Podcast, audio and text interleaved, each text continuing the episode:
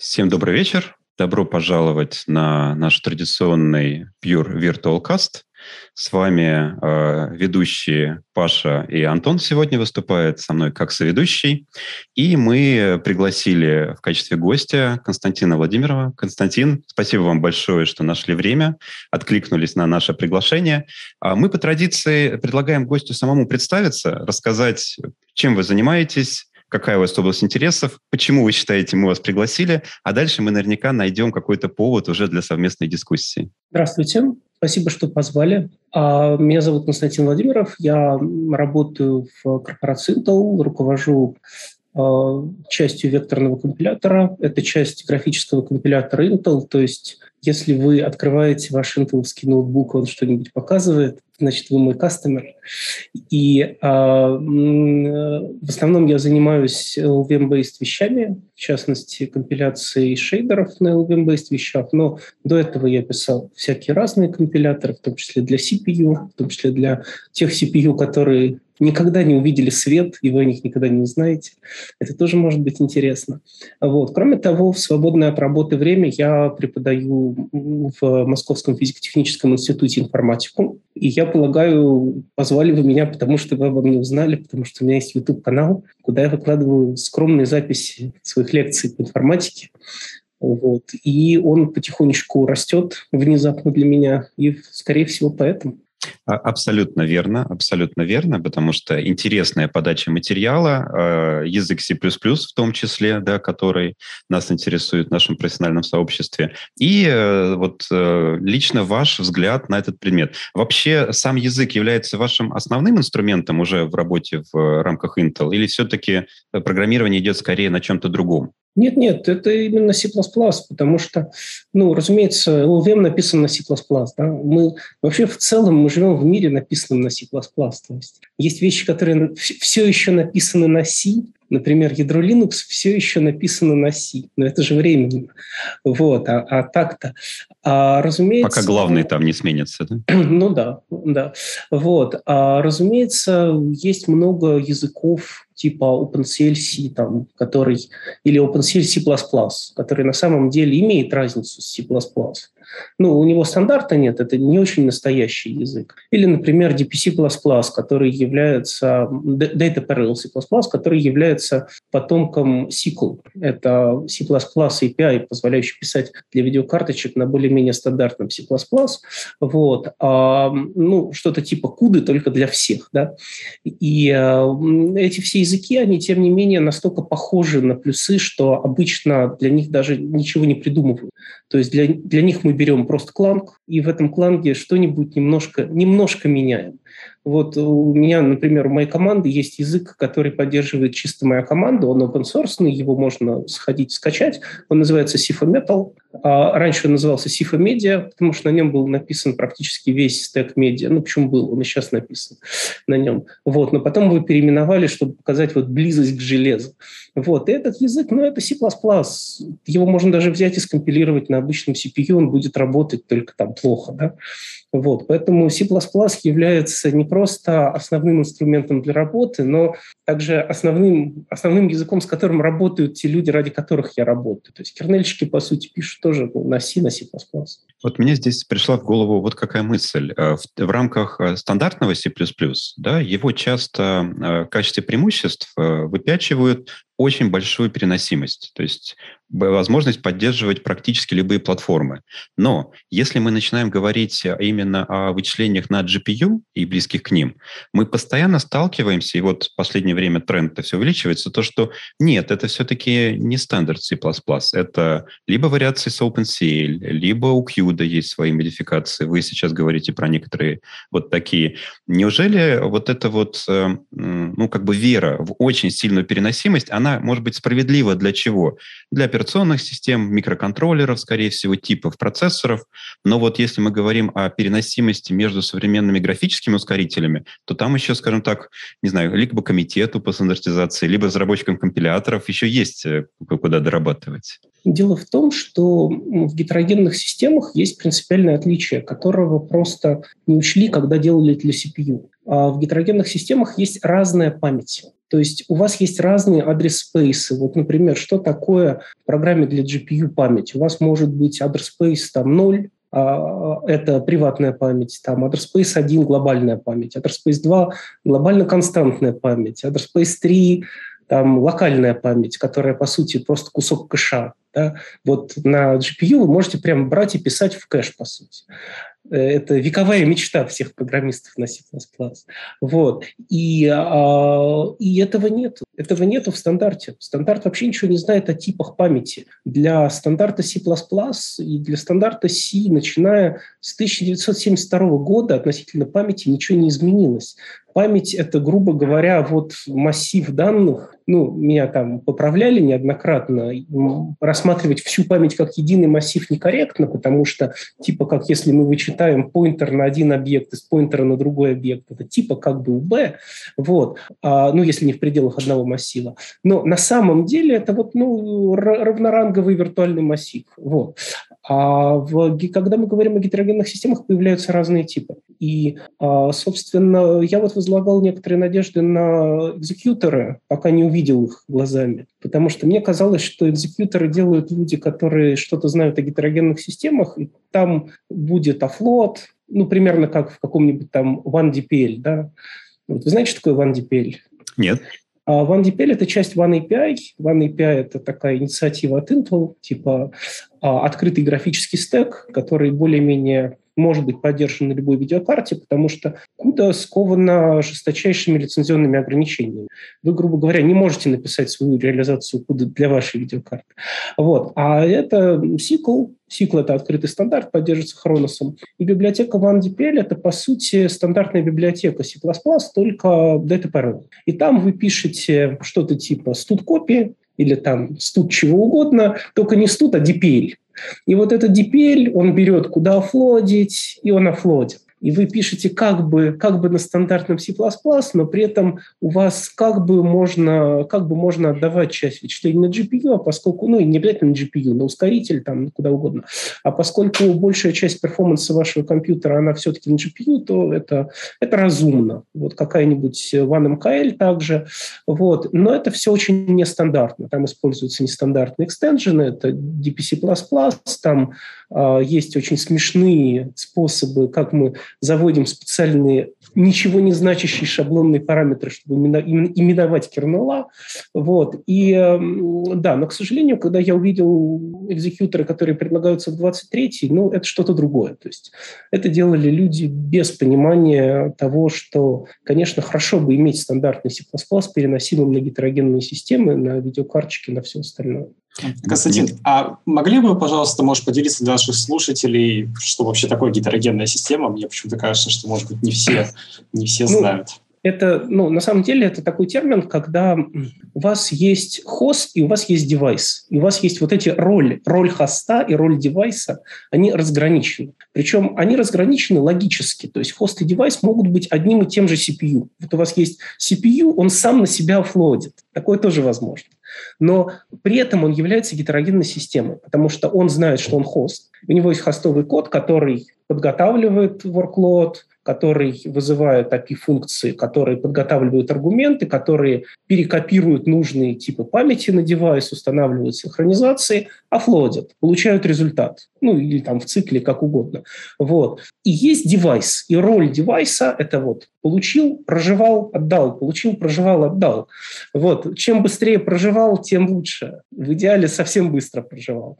И, разумеется, сам термин гетерогенная система, он родился из uh, throughput first систем. Ну, тут, я думаю, тоже нужно немножко пояснить, потому что, ну вот смотрите, вот а, сейчас вы смотрите на вашем компьютере эту трансляцию, но вам все равно, сколько людей одновременно может смотреть на вашем компьютере эту трансляцию, правильно? То есть вам главное, чтобы у вас эта трансляция не тормозила, не прерывалась и так далее. То есть в обычном CPU решается задача уменьшения latency. А если у вас GPU, например, и вот у вас процессится 8000 потоков одновременно, то вам абсолютно все равно, с какой реально latency добежит каждый конкретный поток. Вам нужно, чтобы в среднем они все добежали быстро. Вот они в среднем все добежали быстро, отлично, throughput хороший.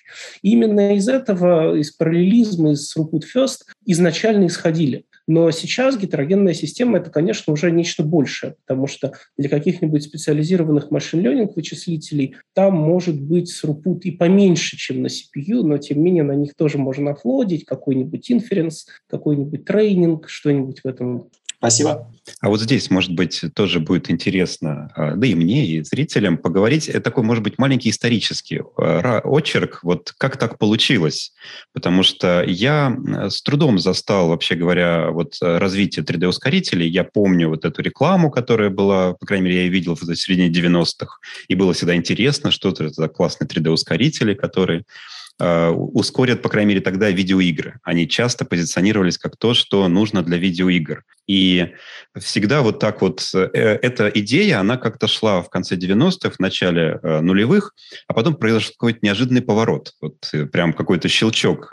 По-моему, где-то в конце нулевых, в начале десятых когда неожиданно оказалось, что абсолютно те же самые устройства, ну, практически так же запаянные, которые, по крайней мере, работают на тех же принципах, которые, по которым бегают игрушки, видеоигры, неожиданно начали сначала вычислять что-то просто наукоемкое, а потом как-то э, расцвет э, нейросетей, третий расцвет нейросетей пришел, и сейчас все, кто вот занимаются нейросетевыми технологиями, говорят, что лучше всего используйте графические ускорители, иначе будет, по крайней мере, во время обучения, может быть, нетерпимо долго, во время инференса это по-разному.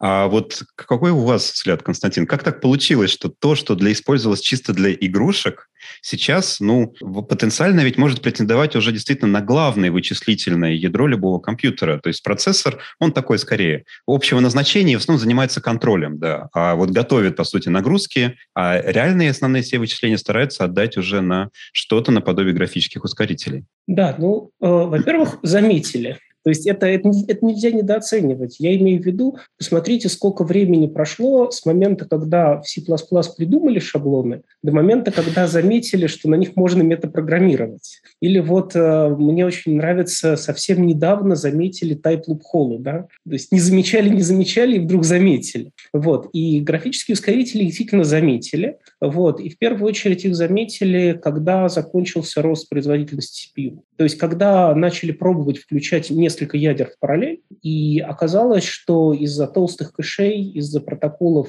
а, когерентности этих кэшей, а, включать много толстых ядер в параллель получается, а, ну, так себе. Ну, типа получается, но где-то до 8 нормально, а дальше уже бесполезно. Вот. И вдруг э, мы заметили, что у нас уже есть устройство, где куча ядер включена в параллель, и это видеокарта.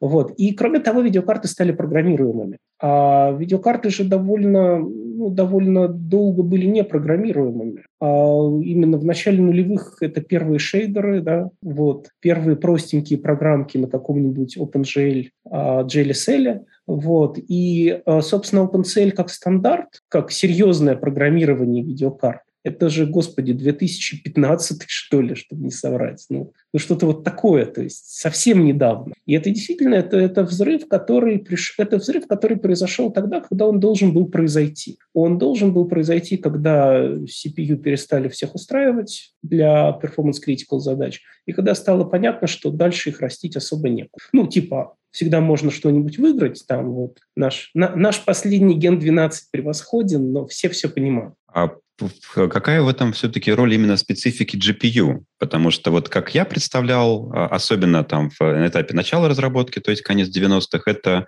ну что, первое, матричное вычисление, причем обычно на небольших матрицах, небольших размерностей, если мы говорим про 3D-графику, вот, по крайней мере, в одну сторону. А потом уже появилось это, по сути, шейдерное программирование, то есть массовое, параллельное, причем параллельно имеется в виду не десятки потоков и даже не сотни, а уже явно выходящие на тысячи потоков, потому что это чуть было, ну, не каждый пиксель просто обрабатывается своим отдельным вычислительным ядром. Ну, там не так все просто, но да.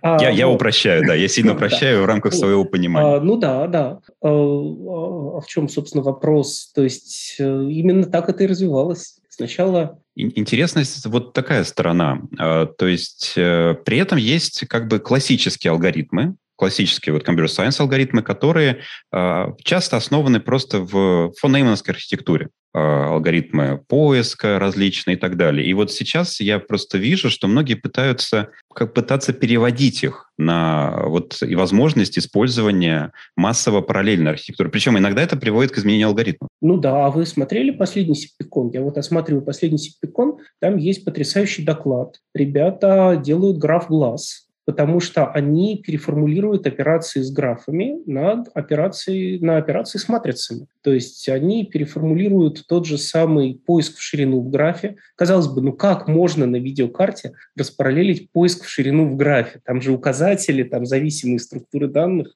Вот. Нет, мы переводим это в матричную форму, делаем это как совокупность матричных операций, и как только, и как только вы видите, что у вас там реальная производительность x10 или там x20, вы тут же, вы тут же на все это соглашаетесь. Потому что а, основная фишка GPU в том, что тред, не только в том, что тредов много, а, в том, что траты дешевые. А, потому что, во-первых, у вас там нет и проценки. И это звучит ужасно для человека, который разрабатывает компилятор, а, потому что вы разрабатываете компилятор для системы, в которой едва-едва виртуальная память, которую едва-едва менеджит. И то не одна виртуальная память, а 6 но с другой стороны, это звучит хорошо в том смысле, что вы обычно имеете полный контроль над железом. Иногда слишком сильный контроль над железом. Контроль над железом до такой степени, что там, если а, в обычном CPU железячники где-нибудь накосячили, то это закрывается средствами микрокода, то есть это разработчик компилятора вообще не видит. А если в GPU где-нибудь накосячили, то это закрывается в графическом стеке. Вот, собственно. А, и поэтому, да, поэтому здесь а, очень мало всяких побочных расходов и очень много очень легковесных потоков. А, Причем доходит до того, что, например, зависимости, то есть вот какое вычисление, от какого вычисления зависит в ассемблере то, что CPU традиционно сам делает все эти dependencies.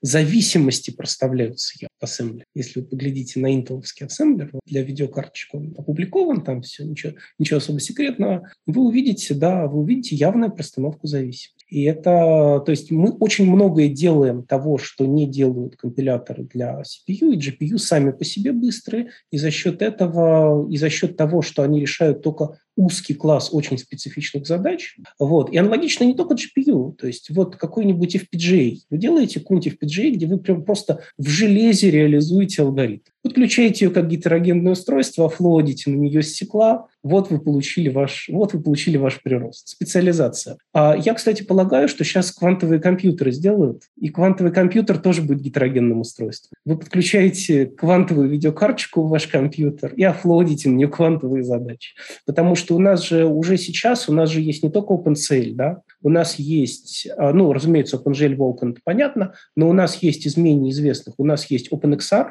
OpenXR – это хроносовская API для дополненной виртуальной реальности. То есть что такое шлем виртуальной реальности? Это устройство, на которое вы офлодите. А у нас есть а, Open, OpenVX, это для обработки видео. У нас есть OpenVG для векторной графики специализированной. Вот, то есть у нас уже вот в Хроносе, если вы просто зайдете на страницу Хроноса, там куча, куча, этих, куча этих API, их количество только увеличивается с годами, потому что, скорее всего, будущее, ну, да, ближайшее будущее, то есть вот еще там 15 лет назад казалось, что ближайшее будущее – это все улучшающийся, улучшающийся CPU, который умеет все больше и больше и больше и больше. А сейчас, эм, судя по всему, понятно, что будущее это много таких э, специализированных, суперспециализированных железок, которые комбинируются вместе друг с другом в такие пазлы и которые друг на друга перекидывают те задачи, которые они лучше делают. Мне очень нравится в этом отношении, например, я не знаю, слышали вы или нет, сейчас есть такая перспективная фирма, от нее много хайпа, называется Cerebras, и вот у них они делают железки, где речь идет о миллионах тредов параллельно. От обычного C++ разработчика. Вот здесь, кстати, хотелось бы спросить, э, как практикующего программиста, э, насколько с точки зрения, так сказать, вот практической разработки отличается, э, может быть, даже принцип мышления разработки многопоточной системы на CPU и на GPU? То есть, да, то есть ну, люди, когда, условно говоря, с однопоточной системы переходят на многопоточную, появляется миллион проблем. Да, датарейсы, э, mutex локи и все прочее. Вот. С точки зрения GPU, какие там есть концептуальные отличия? Датарейсы с вами вот, Локи с вами, один тред, другой залочил. Все с вами. Единственное, что у вас виснет видеокарточка, и дальше вы просто сидите и плачете, и не знаете, что делать. То есть все то же самое, только отладка сложнее. А какой-то тулинг, может быть, есть специальный, дополнительный, потому что я даже не представляю, как можно вот отлаживать там тысячи ядерные системы. А, да, отладка – это боль. Потому что вот есть One API GDB. И это очень специфичный GDB но просто чтобы им пользоваться, вы должны очень хорошо на уровне там, профессионала понимать, что происходит внутри, то есть на уровне профессионала-кернельщика. А так боль, и там даже принтфами нельзя отлаживаться, потому что а куда принт? А, ку- а куда вы его найдете? Нужен еще один специализированный девайс, куда офлоудить принтефы. Да, куда офлоудить принтеф. Потому что, окей, вы можете напечатать принтеф в буфер, но вы должны этот буфер с видеокарточки вернуть когда-нибудь. А она повисла, вы уже ничего не вернете. Вот, и э, да, вот в 3D очень любят отлаживаться фрагментными шейдерами. Они, когда отлаживают фрагментный шейдер, они просто подмешивают какой-нибудь свет в каждую точку, и они так в отладке, знаете, как вот в фильме «Матрица», вот этот хакер Нео визуально смотрит на экран, и он понимает, а, вот здесь вот пиксель синий, тут что-то пошло не так в моей программе, и идет, идет отлаживать по этому синему пикселю. Вот, но если вы занимаетесь не 3D-компьютером, то у вас даже, даже этой возможности обычно нет. То есть вы обычно просто страдаете сурово. Вот интересная точка э, зрения на то, что видеокарта это вот устройство гораздо простое, нет операционки, нет memory management, к которому мы привыкли в CPU.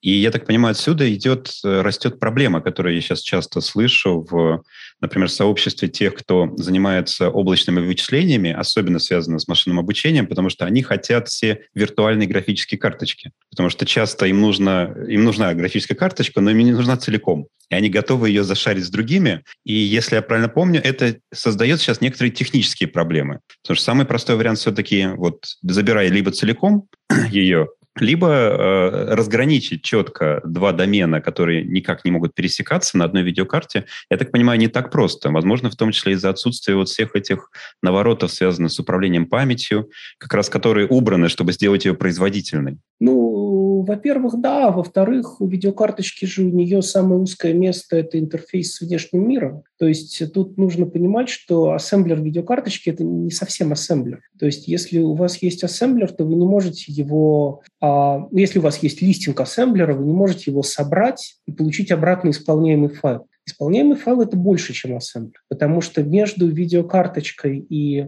CPU стоит вот этот микроконтроллер, который принимает вовсе не команды ассемблера, принимает макрокоманду. И макрокоманда говорит, скопируй данные или исполни шейдер, или перешли данные обратно.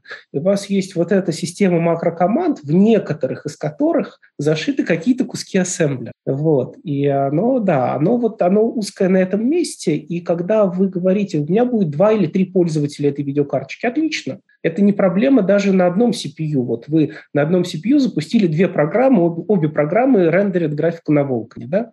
Вот. Но что будет происходить с точки зрения железа? На микроконтроллер будут идти сообщения одно, потом другое. Какое первое пришло, пошло на видеокарточку обрабатываться. Как только обработалось, там ивент стрельнул, пошло другое обрабатываться. То есть все же это асинхронно, все это идет в асинхронных очередях, и все это никак не... Вот действительно, мы не можем взять видеокарточку и порезать ее пополам. Сказать, вот половину execution юнитов туда, половину туда. У нас, у нас ми- микроконтроллеры так не умеют. Но, ну, типа, можно поднапрячься и сделать так, чтобы умели, если кому-нибудь будет, когда, когда-нибудь кому-нибудь будет коммерчески интересно. Я не знаю, я не занимаюсь а, микроконтроллерами, вот. Но в целом, мне кажется, наоборот. Мне кажется, идея того, что тот же самый какой-нибудь там Amazon через облако когда он предоставляет вычислительные мощности просто невероятные. Вы просто офлодите туда задачу, ну вот как э, хорошие шахматные движки делают, да. Э, современный хороший шахматный движок на 50 ходов вперед, он просто не сможет работать на вашем CPU, он будет работать годами. А вы делаете облако, офлодите на облако, платите там 3 доллара за час или сколько вы там платите, и наслаждаетесь просчетом там 52 хода глубины в реальном времени. Почему нет? Да, это интересно интересно, что, если я правильно помню, э, IBM-овская машина, которая э, победила в шахматах в конце 90-х, она была чуть было не специально спроектирована и запаяна для этих алгоритмов. В то же время как победа над чемпионом игры в ГО уже шла на алгоритмах, которые работали, обучались ну, на более-менее таком стандартном аппаратном обеспечении, которое, в принципе, доступно ну, любому, только плати денежки в облачные сервисы, например. А вот э, говоря о вот этом вот смене такой парадигмы, да, я бы хотел сделать мостик в сторону вопросов обучения, в том числе обучения программированию.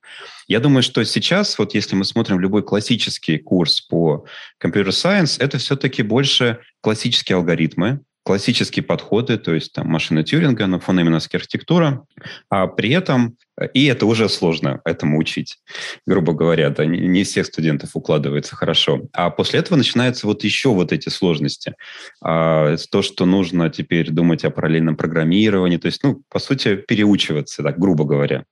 А вот глупая мысль пришла мне в голову. А имеет ли смысл, с вашей точки зрения, может быть, сразу рассматривать вот, вот такой настоящий мир, например, массового параллельного вычисления и пытаться строить даже обучающие программы, исходя из того, что я не знаю, сколько лет пройдет, ну, может быть, действительно 15-20, и в принципе, CPU это будет маленький микрочип, основная задача которого будет на специально подготовленной параллельной системы раскидать просто задачи. Ну, и основной код будет крутиться уже там. CPU будет большой микрочип, потому что, еще раз, CPU должен вам минимизировать latency для, для ваших повседневных задач. В нем должен быть большой бранч-предиктор, большие кэши, вот, иначе вы сойдете с ума за вашим компьютером, если он будет маленький. Вот, но да, он будет раскидывать задачи. А, как вам сказать, я это уже делаю. То есть а, мой курс для бакалавров, вот он э, был мной в черновом варианте записан в прошлом году, и в этом году его пишу в чистовом варианте. Вот в него я добавил лекцию по 3D, и причем современному 3D, то есть с Волканом положено. И в него я также добавил лекцию по компьютеру, вот ближайшая, где-нибудь в следующий четверг, я надеюсь, а, смогу выложить уже, ну, типа в понедельник запишу, если здесь ничего не помешает, как обычно. А, вот, и э, компьютер я как раз знакомлю с принципами, вот, что есть OpenCL, что можно использовать C++ еще вот так.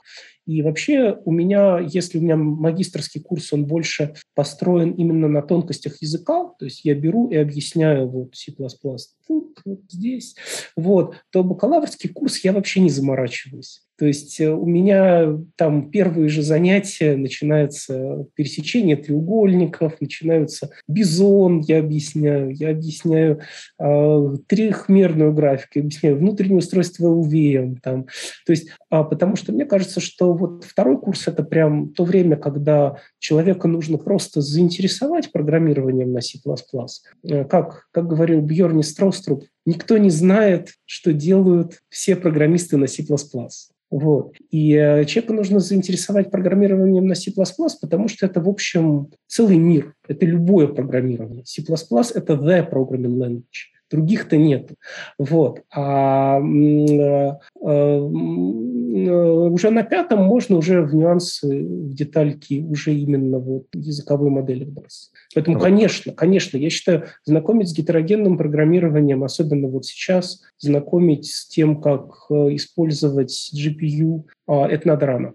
Вот такой Это сложный надо даже вопрос. до того, как с многопоточным программированием на CPU знакомить. Да, сложный вопрос. У него есть раз, разные мнения. По вашему мнению, э, C++ может ли он выступать как первый язык, на котором учатся именно программировать? Да, вот не C++, а программировать. Или все-таки э, это лучше припасти на старшие курсы, для людей, которые уже знают, что такое программирование, они уже понимают, что такое алгоритмы, и теперь им показывают новый синтаксис и новые возможности просто, если они есть. Я люблю начинать с языка C. То есть у меня программа следующая. То есть вот как на Ютубе, на Ютубе не виден весь мой курс, да, на Ютубе, на, на Ютубе видны его части, но весь мой курс, если посмотреть pipeline целиком, выглядит следующим образом. На первом курсе я учу первокурсников языку C. И на примере языка C простым алгоритмам простым структурам данных, простым программам, типа вот запрограммировал, получил результат. Ну вот можете посмотреть, я там выложил лекцию по матроидам, по жадным алгоритмам. Вот чтобы объяснить человеку жадный алгоритм, языка C вполне достаточно. Вот. А, и второй курс – это C++.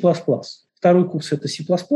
Дальше третий курс, они уже приходят на стажировку. третий, четвертый курс они нарабатывают какие-никакие практические шишки, опыт, что-то такое, они что-то пишут, и дальше мы в магистратуре на пятом курсе все это полируем. Вот, потому что C++, он, а, как вам сказать, есть, есть такое популярное мнение, с моей точки зрения, не вполне корректно. То есть корректное, но не вполне, что C++ сложный язык. А дело в том, что C++ он как русский язык. Вот русский язык, он сложный. Если русский язык учить со всеми правилами и со всем остальным, то он очень сложен. А если у пацанов за гаражами нахвататься, то совсем не сложно. И, в принципе, вполне можно всю жизнь программировать на C++, не приходя в сознание, не открывая стандарт, ну, просто потому что нравится писать программы на этом самом C++. Почему нет? Вот. А, другое дело, что самые продвинутые из моих студентов на первом курсе от моей системы страдают. Они от моей системы мучаются, потому что им уже хочется вперед, то есть мозг уже на месте. Это все-таки фистехи. А, а, ну, а вы понимаете, физтех, там проходной балл 305 из 300, и, вот это, и, и все остальное. Вот. И, а, а, я их, а я их мучаю, я, я заставляю их писать на C, я не даю им, я не даю им развернуться, потому что ну, они должны вырасти у них должен сформироваться, как сказать, сформироваться некоторый опыт, должна быть правильно поставлена рука. А начать с C++ кажется мне интересным, но небезопасным экспериментом. Потому что дело в том, что когда мы учим C, нам очень легко захватить ассемблер. У меня в курсе по C много ассемблера и много архитектуры. То есть язык C идеален для изучения вот этих всех низкоуровневых также вещей. То есть не только объяснить, что такое алгоритмы, но еще объяснить, что такое кэши. И что хорошая cache locality иногда дает больше множитель, чем хороший алгоритм. То есть что вы выберете? O от n логарифм n и всегда попадание в L1, или у O от n, но никогда не в L1. Надо мерить, надо замерять на конкретных числах тогда. Вот, то есть да, а, и, а, а вот это второе измерение, которое идет от архитектуры, его же люди часто вообще не видят. А, именно потому, что их начинают учить на высокоуровневых языках. У вас нет такого вопроса на Python. Вот я считаю, вот то, то, что я совершенно точно считаю, самым худшим языком для введения в программирование является Python. То есть учить надо либо на C, либо, ну, раньше, раньше была возможность учить на Паскале, сейчас конечно. Но меня, кстати, учили, мой первый язык программирования был Паскаль. Аналогично. Вот, тоже, тоже неплохо. тоже неплохо. Вот. На любом, я бы так сказал, на любом онтологически адекватном языке. Потому что, когда мы говорим о программировании, мы всегда должны говорить о программировании чего мы говорим. Вот у меня в институте, когда я учился на первом курсе, там стояли так называемые аналоговые вычислительные комплексы. И в аналоговых вычислительных комплексах там программирование состояло из перетыкания проводков из, из гнезда в гнездо. И, кстати, они с этими проводками многие дифференциальные уравнения решали лучше, чем цифровые машины того времени. Просто потому, что они действовали по электрической аналогии. Вот. И если мы говорим о программировании тех, э, тех цифровых электронных вычислительных машин, которые у нас сейчас есть, то извините, но на Python вы программируете какую-то другую машину. Абстрактную, очень памятью. абстрактную. Да, да какую-то очень абстрактную. И на Java вы программируете другую машину, программируете Java-машину. Тогда вопрос, а программированию чего мы учим? Вот. И если мы учим программированию тех э, компьютеров, которые вот у нас есть, которые вот можно взять и вот разбить там пол, то есть что-то вот такое, то здесь, конечно, первым языком должен быть язык, у которого есть концепция, ну, хотя бы есть inline-ассемблер. Вот, вот очень, очень, очень четкое разграничение. Inline-ассемблер есть, учить можно. Inline-ассемблера нет, учить нельзя. Здесь хочется, конечно, позадавать сразу вопросов. Меня, я преподаю просто в ИТ. А, у нас здесь в Питере, конечно, в ИТ это не МФТИ, вопросов нет, но а, хочется узнать все-таки в первую очередь, как студенты вообще, в принципе, реагируют на такое, как мне кажется, весьма агрессивное погружение в среду разработки, да, потому что, а, ну, сейчас может быть, вы замечали, что тенденции в сфере образования, э, в плане программирования C++ и так далее, они все-таки идут к тому, что надо рассказывать язык сверху. То есть там Кейт Грегори об этом рассказывает, у нас там Илья Шишков построил на этом курс, то, что сначала рассказывается именно, естественно, C++, безусловно, и это более того высокоуровневый C++. То есть это контейнеры, это никаких указателей, это никаких там аллокаций через нее и прочее, это просто вот язык. И только-только потом, когда люди уже осознают, как вообще этот принцип работает, и показывают, как это работает внутри. То есть такой подход сверху вниз, а у вас получается наоборот, снизу вверх. Как вы думаете, а почему? Вот а как ваш... вы на таком подходе сверху вниз напишите красно-черное дерево? А поначалу. Да, да, используйте STD-мэп, и говорят, ну, вы знаете, там может быть, если повезет. Стандарт не говорит, но может быть, если повезет, я об этом говорю. Как, как говорит Кейт Грегори, stop teaching C, а как говорю я, stop listening to Кейт Грегори. Потому что Потому что, как сказать, а, а, это, это же глупо. Ну, C++ это не Java, его нельзя выучить, не понимая а, нижележащих механизмов и абстракций. И указатель – это не какое-то животное с другой планеты. Животное с другой планеты – это скорее ссылка. Вот ссылок не бывает, а указатели бывают. Указатель – это вполне естественная вещь это то, что можно положить в регистр вашей машины. И в этом отношении мне больше всего нравится подход обучения алгоритмам по Дональду Кнуту, конечно же. Вот. А, ну или по Корману. Мне еще Корман нравится. Почему мне нравится Корман? У него псевдокод, но для понимания алгоритмов псевдокода обычно хватает. Но там что важно? Там а, важно, что реализация алгоритма остается как домашнее задание. То есть Корман не навязывает реализацию. Человек может взять, если он знает C, написать это на C, если он знает C++, написать это на C++, поупражняться. Вот прорешать Кормана – это прям классика, классика жанра. Прорешать Ровно как и у Кнута, его виртуальный процессор Mix, которого никогда не существовало, и если кто-то захочет эту программу запустить, он будет писать ее на своем ассемблере. На да, он будет писать ее на C.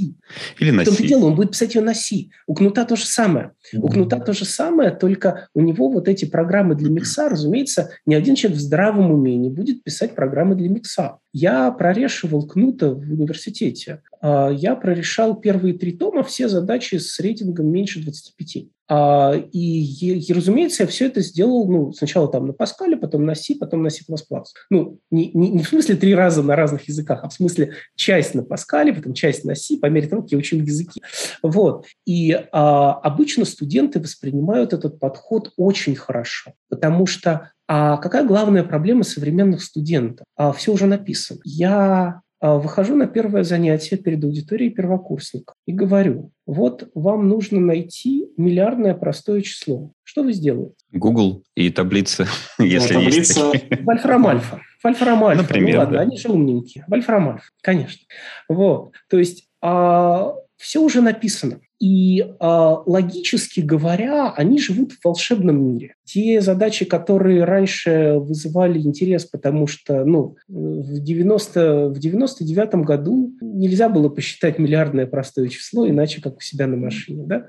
Вот. И поэтому мне приходится объяснять, что мы упражняемся, что упражнения выглядят глупыми, что они легко гуглятся. Вот. Но что их надо делать? Потому что потом вы столкнетесь с задачей, которую никто, кроме вас, уже не сможет решить. Например, написать хороший компилятор для графического стека. И тут Вольфрам Альфа вам не поможет. И студенты с радостью, они, как, как сказать, они с радостью вот именно видят, с одной стороны, алгоритмически, и с другой стороны, физические составляющие программирования. Потому что вот в программировании в нем есть физические составляющие. Они имеют значение. А, вот, и поэтому, да, вот я не испытываю проблем. То есть я, конечно, не начинаю с микроархитектуры, я начинаю с алгоритмов, но алгоритмов на C. То есть там уже объясняются указатели, там уже объясняется все остальное. А второй семестр – ассемблер и микроархитектура. И вот дальше, на втором курсе, можно приступать к плюсам. Опять-таки, выводя их из C. Говоря, C – прекрасный язык, но C – прекрасный язык, но давайте попробуем написать на C красно-черное дерево. Красно-черное дерево на C невозможно написать. То есть можно, но используя либо макросы, либо будет указатель. Хороший программист на C использует одновременно макросы и будет указатель. У нас, кстати, Константин, еще есть э, э, чат с вопросами, и вот наши прям, э, тот, кто нас сейчас смотрит, э, задают некоторые вопросы. Первый. Э, в паре слов можете ли рассказать, как начали преподавать на физтехе? Как пришли туда как преподаватель? О, а, так, а, значит, дело было примерно так. Я в 2010 году устроился в Softmachines. Это был такой международный стартап. Мы там делали новый микропроцессор, который потом, собственно, Intel и купил. через много лет. Так я попал в Intel.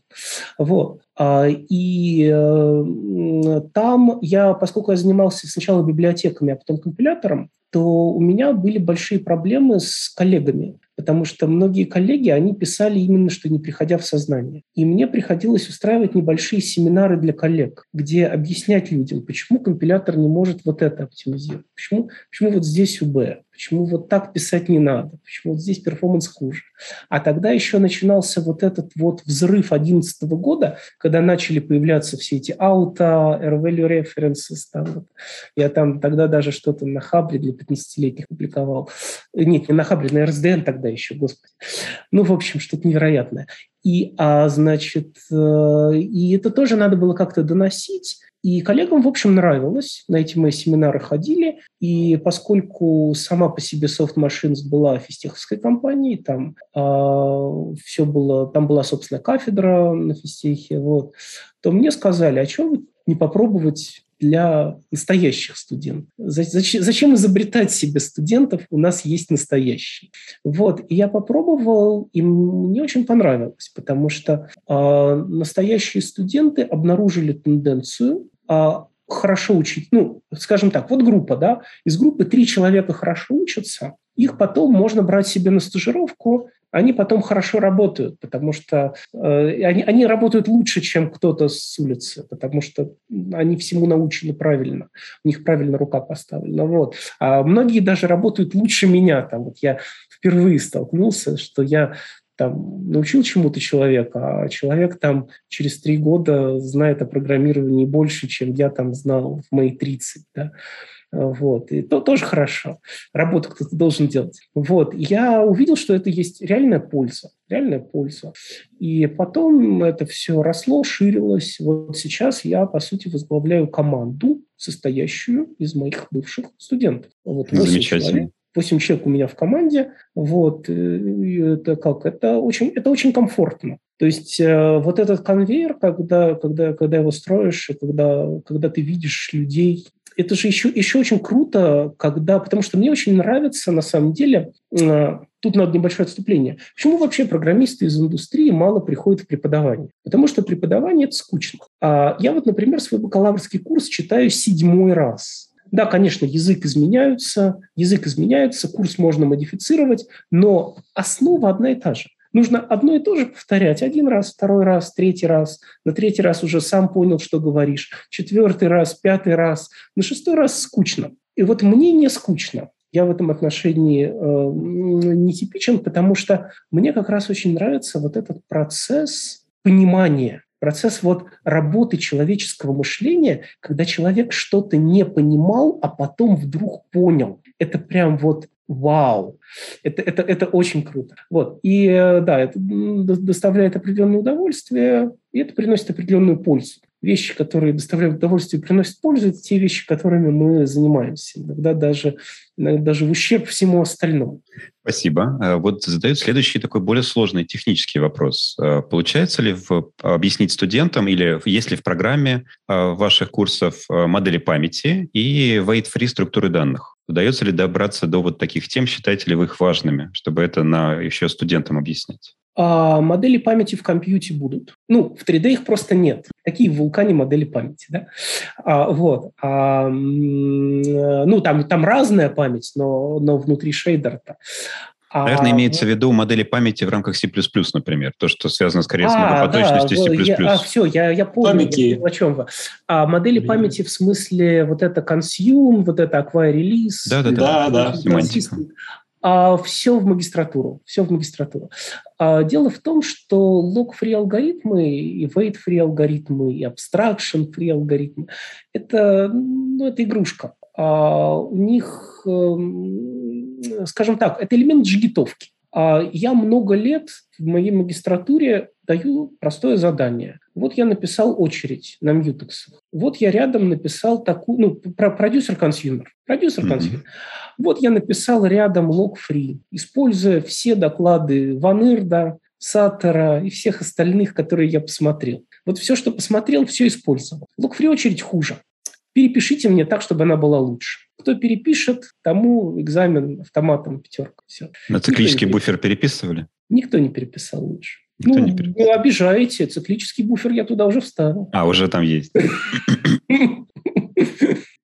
Вот. Поэтому нет, все вот тонкие, тонкие, сложные вопросы, которые являются скорее, да, скорее, ну, это надо знать. Конечно, это надо знать. Но для простой синхронизации, вот на GPU, для простой синхронизации, в общем, хватает барьеров. Да? На GPU часто используют атомики. На GPU, кстати, есть свои модели памяти э, для атомика. А вот NVIDIA потратила 10 лет, чтобы перенести, у них был тоже доклад на Сипиконе или, или, или, или на NDC, я не помню точно где, они потратили 10 лет, чтобы перенести на свои GPU полную плюсовую модель памяти. Э, мы пока не можем этим похвастаться. А, и э, это то, что нужно знать, но это то, что нужно знать уже там сильно погодя, уже перед выходом во взрослый мир. То есть это вот туда.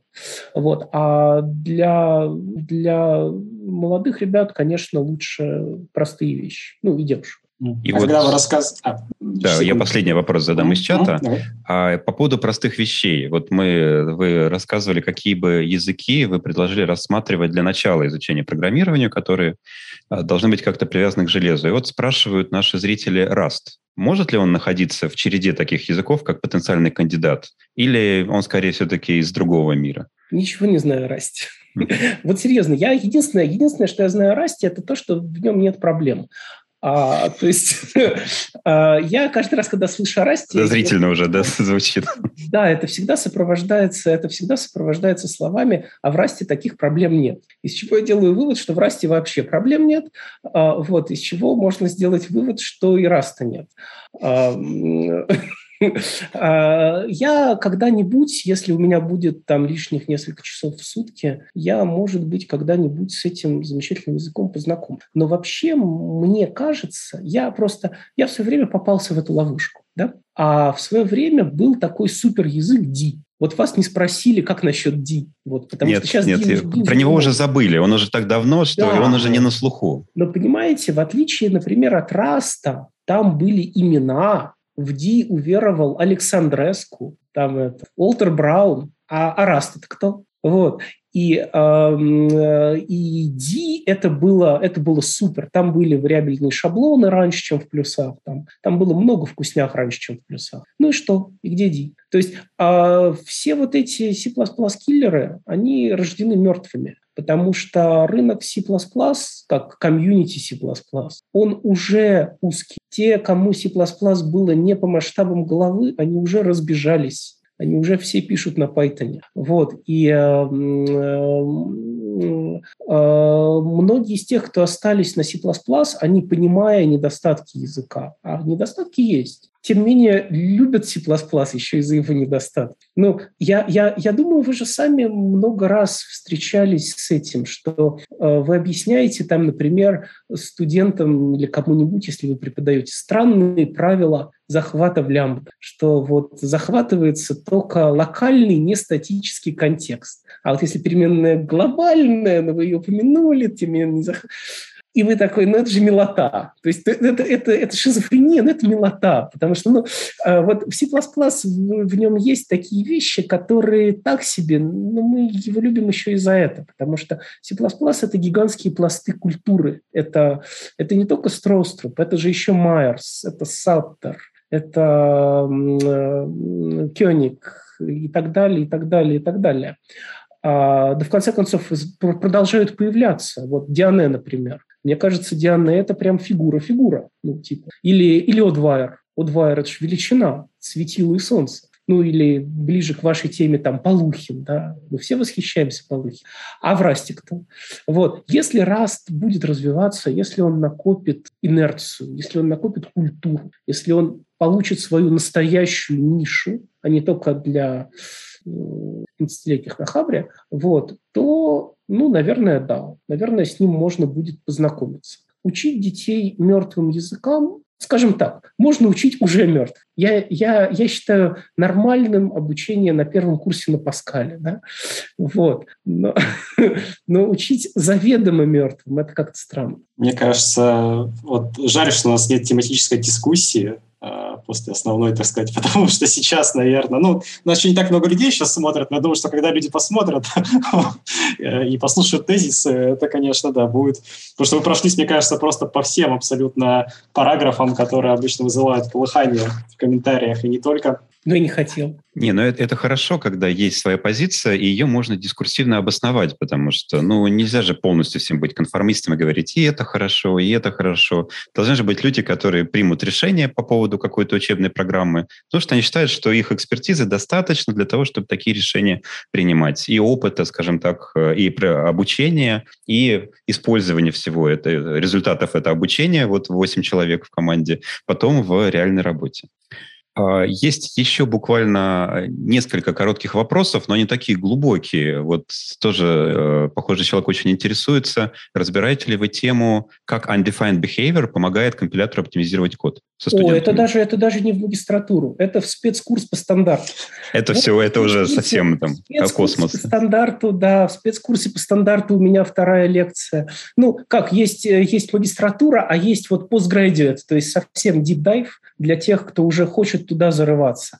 А я рассказываю, я рассказываю базовые вещи про undefined behavior уже на первом курсе, потому что уже на первом курсе у меня есть введение в язык. И там я на простых примерах поясняю вот эти модели, что такое strict conformance, что такое conformance, что такое unspecified, что такое undefined. Это все можно пояснить на C. И показать, как это влияет на ассемблерный код, тоже можно на C. Я не трачу на это слишком много времени. Это какая-то штука, о которой студент должен слышать. Его не должно пугать undefined behavior, но если он хочет деталей, подробностей и так далее, во-первых, в интернете много таких видео, во-вторых, ну, это, это выс- высокий уровень проникновения. Это человек должен скачать стандарт и прочитать его. Из группы 60 человек моего факультатива на втором курсе э, я обычно в конце факультатива делаю опрос кто скачал стандарт, сколько людей скачивает стандарт, учитывая, что мой факультатив не легкий. Я думаю, что практически никто. Вы спросите, а зачем, зачем его скачивать, если там драфт онлайн есть? Ну, Или грубо говоря, скачать? скачал, открыл онлайн-драфт, а. Онлайн-драфт mm-hmm. мне, кстати, не нравится, потому что онлайн-драфт, там же нельзя переключаться между версиями. Или может? Просто, мне кажется, там нельзя переключаться между версиями. Для там меня, есть, есть там разные версии. Для меня стандарт – это бумажка. Вот бумажка mm-hmm. есть, вот она лежит в PDF-ке, как я, может быть, немножко старомоден. Я, я просто, я просто не, не, не ходил в этот онлайн-драфт. У меня mm-hmm. все, все, все, все final драфты скачаны, я вот их в PDF открываю. Да, действительно, процент тех, кто вот идет туда, небольшой. Ну, наверное, и не всем нужно. Вот э, есть же, правда, есть компилятор-строители, вот это вряд ли все программисты на C++, но, как мы недавно узнавали, большая часть их компиляторов почему-то оказывается написаны на C++, поэтому вот этим людям уже такие вещи знать надо под разные языки. А, э, Антон, у тебя был какой-то вопрос? Я отвлекся пока на вопросы из чата. А, я уж, может быть, не вспомню конкретный исходный вопрос, мне вот тоже было про преподавание еще немножко интересно было спросить. Я, на самом деле, начинал немножко, но мы уехали в сторону а, про уровень изначальной подготовки студентов. А, я, соответственно, наверное, тут я четвертый раз уже рассказываю людям про указатели, и это крайне непростая история, раз за разом. То есть это всегда это встречает там какое-то непонимание. Там, ну, люди сейчас в школах обычно на питоне программируют, там это все очень далеко, и, соответственно, это каждый раз тяжело. Считаете ли вы, Константин, что это все-таки именно такая прерогатива МФТИ, настолько глубоко погружать э, людей сразу, там, не знаю, в СИДа, может быть, какая-то часть архитектуры и так далее. Или любого студента можно этому научить, и это просто вопрос э, подхода к преподаванию. А, скажем так, это вопрос выхода. А, то есть э, сколько вам нужно студентов из группы реально научить? Вот. Если вам нужно всех, то вы должны затратить пропорциональное количество времени. Вы должны дать, вы должны дать много задач и проконтролировать выполнение. На задачах все что-нибудь поймут. Вот. И поставить двойки тем, кто не выполнил. Вот. А что тоже бывает психологически сложно, потому что, ну, видно, ну, не его, да.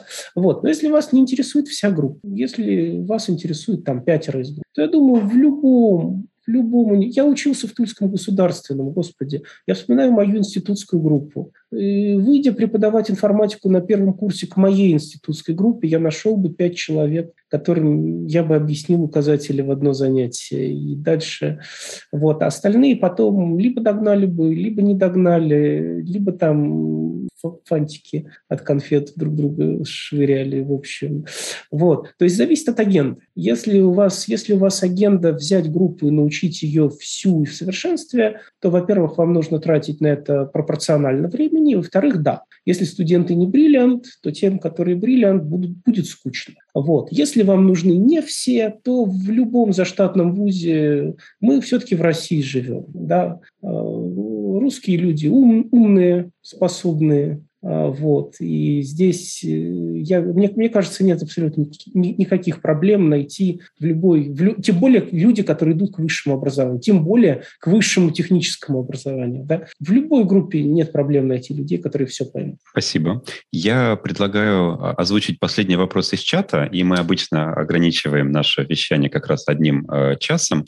Сразу несколько наших зрителей интересуются, не думали ли вы как-нибудь принять участие в процессе стандартизации мотивации. И, может быть, есть какие-то конкретные вещи, которых лично вам не хватает в вашей профессиональной работе, которые бы вы были бы готовы защищать? Здесь а, да, а, у Intel хорошее представительство в комитете. А, собственно, у меня неплохой авторитет внутри компании, меня там как бы ждут. Вот. Но здесь нужен немножко другой mindset, потому что уже хотя бы из того, что я тут наговорил, вы можете сделать вывод, что я обычно в случае C++ всегда становлюсь на позицию языка. Я всегда принимаю сторону C++, а дальше начинаю думать. А для того, чтобы серьезно участвовать в стандартизации, нужно быть немножко еретиком. Нужно, ну, ну, нужно именно что концентрироваться на недостатках. Вот. А, а мало того, это первое соображение. Соображение номер два. Что бы я делал в комитете по стандартизации? Я бы не выдвигал новых предложений. Я бы сконцентрировался на уничтожении существующего, потому что это что-то невероятное. А, то есть э, принимаются какие-то недоработанные вещи, а, их принимается много, и каждый считает своим долгом написать еще одну бумагу. Остановитесь. То есть э, язык, язык не резиновый. Вот. И э, мне кажется, что, конечно, та гонка гонка за обновлениями, она, с одной стороны, прикольная, то есть э, интересно жить в такие времена, интересно каждый год обновлять курс, а каждые три года его переделывать. Вот. Но, с другой стороны, это не то, к чему я лично склонен. Потому что мне кажется, что мы еще не до конца поняли всего, что следовало из C++11. Мы еще в C++11 не все нашли не все углы подмели, не, не все абстракции растянули куда нужно. Вот. А люди гонят вперед и вперед. Это плохо сочетается с моим а, внутренним консерватизмом и с, моей внутренней, а, с, моим, с моим внутренним трепетным отношением к языку. То есть, может быть, я когда-нибудь в какой-нибудь комитет и приду, но вам это не понравится. Спасибо большое за развернутый ответ. Действительно, ведь э, важная роль такого критика, да, но вот э, мне, например, больше известны комитете имена людей, которые именно вышли с новым пропоузалом и смогли его защитить, и они как бы такие герои. Но я не помню, чтобы кто-то сказали, вот этот человек молодец, он запорол 20 пропоузалов, и вот он герой. Обычно вот так вот не ну, говорят. Заметьте, заметьте, ведь был какой-то герой, имени которого мы не знаем, который запорол концепты имени Строструпа, те самые концепты, которые с аксиомами, помните? В 2011... Я, я видел, да, старый вариант. Да, да. Вот этого человека, ему памятник нужно, да? То есть это надо было, это надо было пытаться... Но я, я не знаю, кто, я не знаю, я не помню, или даже не знал никогда, да. Потому что результат это голосование, это, наверное, анонимно идет. Там уже. Я не ну, помню, там сначала дискуссия. То есть а, дискуссия. надо разбить, разбить доводы оппонента, да, чтобы потом уже все проголосовали. Хорошо. Спасибо большое, Константин, за замечательный разговор. Мне кажется, мы подняли целую серию интересных тем, на которые можно говорить прям бесконечно. Если будет желание, возможность, мы с удовольствием приглашаем еще раз. Если понравилось вот рассказать не классическую лекцию, а поделиться вот своими э, мыслями, отвечать на вопросы зрителей в таком формате, то приглашаем э, приходить к нам в гости еще раз. Спасибо большое за то, что уделили время. Спасибо большое за интересный рассказ. Вот, спасибо всем зрителям, которые смотрели нас онлайн, всем, кто будет смотреть на Ютубе. Да, да, у нас будет запись. Я думаю, что там могут, если что, появляться какие-то вопросы. Если будут хорошие, мы прям скопом их передадим, можно будет так я потом сам осветить. ходить смотреть. Да, конечно, конечно, можно будет ответить. Действительно, спасибо всем тем, кто смотрел. Всем хорошего вечера. До следующей встречи. Говорится, Пока. Stay C++. Пока.